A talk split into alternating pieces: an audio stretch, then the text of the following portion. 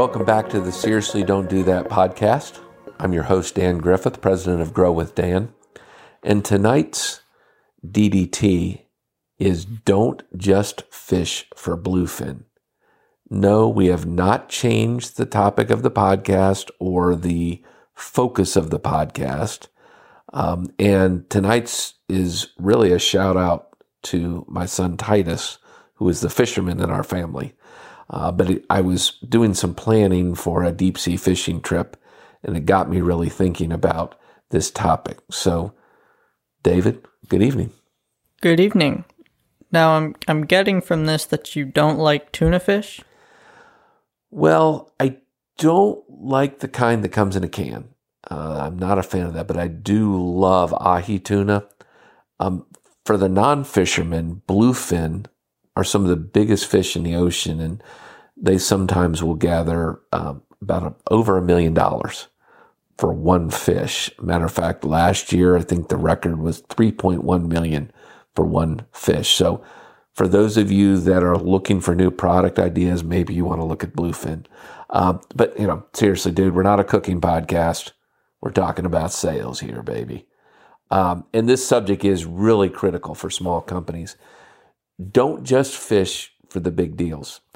I've seen with a number of companies that, you know, whether initially or at a critical stage, they put the entire organization's focus, time, and effort into hooking that one big fish or customer. And many times they go home with an empty cooler. Um, I was advising a company uh, out of the uh, New England area and they had some really neat, cool technology. But they were focusing on one customer and one customer only. And unfortunately, it was a three year ordeal with that customer. And that was that was all they focused on was trying to close that customer and they never closed that customer. Needless to say, they ran out of funds and went out of business. But um, you know, it's it's primarily because they just focused on hooking that one big fish. So don't just fish for bluefin. What should I also be fishing for? Well, so I'm not going to get more into the fishing analogy, even though I could, and I like to talk about fishing. Uh, but I would I would say to our audience, we need to fish for a variety of deals, meaning that don't be afraid to take these smaller deals to start.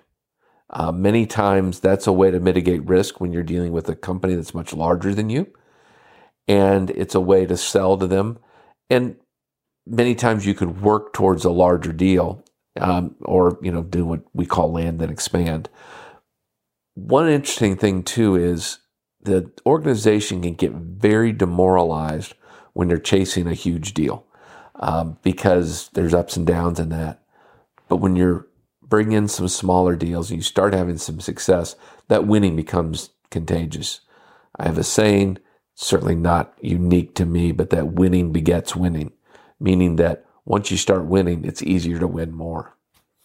So, are you saying to do some freebies? Absolutely not. Um, I think that is the worst thing that a small or a growing company can do because it doesn't help you because you're doing something that you're not getting paid for. And it doesn't help the companies that you're working with because they have no shared uh, risk with you and they really are, are, seeing no value from that. I will, I, I could spend a lot of time on that, but I think I'm going to do that in another podcast. So if you want to hear more on why not to do freebies, um, listen to my podcast, Don't Do Work for Free. So this was a short one tonight, David, but hopefully it sinks into the audience whether they're fishermen or fisherwomen or not.